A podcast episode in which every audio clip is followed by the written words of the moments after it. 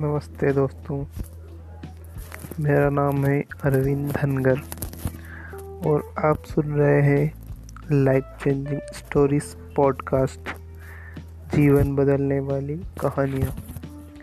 तो दोस्तों, आज की हमारी कहानी है बहुत ही सुंदर, उम्मीद का दीपक।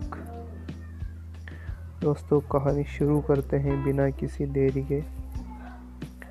एक घर में 5 दीपक जल रहे थे। एक दिन पहले एक दीपक ने कहा, इतना जलकर भी मेरी रोशनी की लोगों को कोई कदर ही नहीं है, तो बेहतर यही होगा कि मैं बुझ जाऊं। वह दीपक खुद को व्यर्थ समझकर बुझ गया। जानते हैं वह दीपक कौन था? वह दीपक था उत्साह का प्रतीक। यह देख दूसरा दीपक, जो शांति का प्रतीक था, वह कहने लगा, मुझे भी बुझ जाना चाहिए। निरंतर शांति की रोशनी देने के बावजूद भी लोग हिंसा कर रहे हैं, और शांति का दीपक बुझ गया।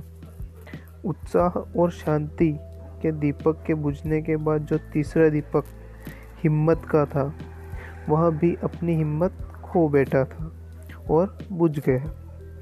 उत्साह, शांति और अब हिम्मत के न रहने पर चौथे दीपक ने बुझना ही उचित समझा। चौथा दीपक समृद्धि का प्रतीक था। तभी दीपक बुझने के बाद केवल 5वां दीपक अकेला ही जल रहा था। हालांकि 5वां दीपक सबसे छोटा था, मगर फिर भी वह निरंतर जल रहा था। तब उस घर में एक लड़के ने प्रवेश किया।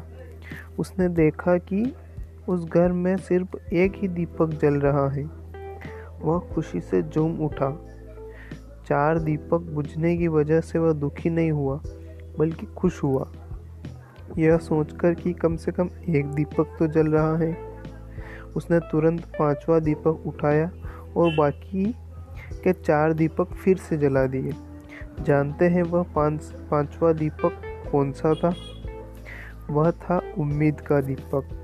इसलिए अपने घर में, अपने मन में हमेशा उम्मीद का दीपक जलाए रखिए।